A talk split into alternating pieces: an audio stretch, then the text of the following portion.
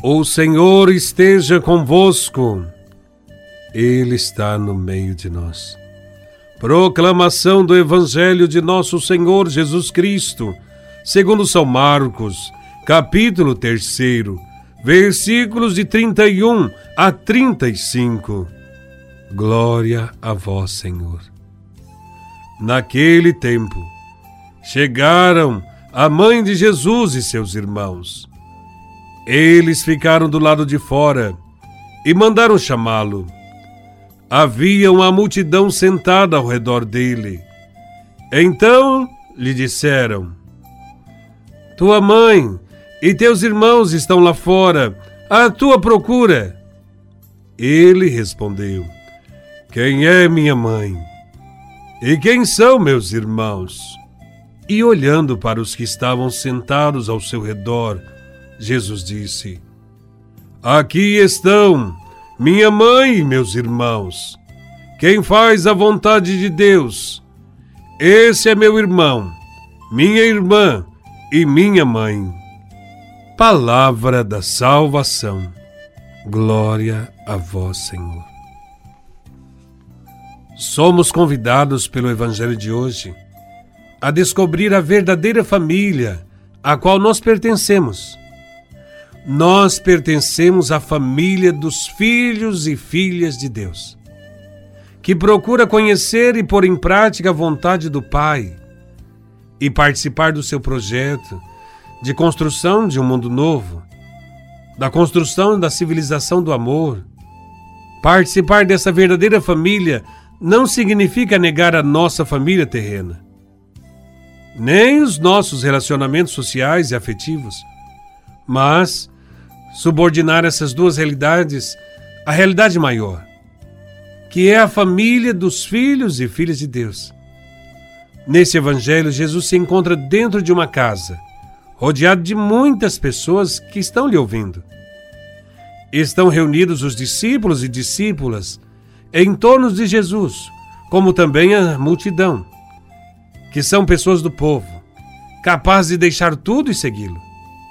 São os aleijados, os coxos, os pobres, os doentes, que estão ali ouvindo Jesus, porque antes estavam como ovelhas sem pastor. Quanto a seus parentes, estão ao lado de fora. Participar da casa, da família de Jesus, é participar do banquete da vida, da aproximação com o outro, com diálogo, com compreensão. Para poder entrar na casa é preciso romper com o sistema que exclui as pessoas da sociedade. A casa é o lugar apropriado para a proposta que Jesus deseja anunciar e promover.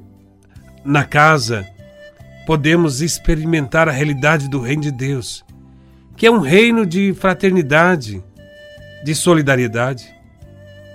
Nesta casa, Jesus se sente próximo e familiar a todos que se deixem envolver por seu projeto. O grau de parentesco é como que um título para que se possa fazer parte da nova comunidade, que requer, acima de tudo, fidelidade.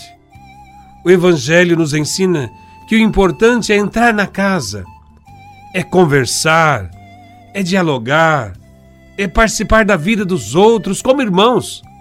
Assim, a comunidade do discipulado será a nova família que queremos e devemos formar. Estar sentado à sua volta é estar atento aos seus ensinamentos. E Jesus ensina que nós somos irmãos e que o mundo é a nossa casa e que Deus é Pai de todos.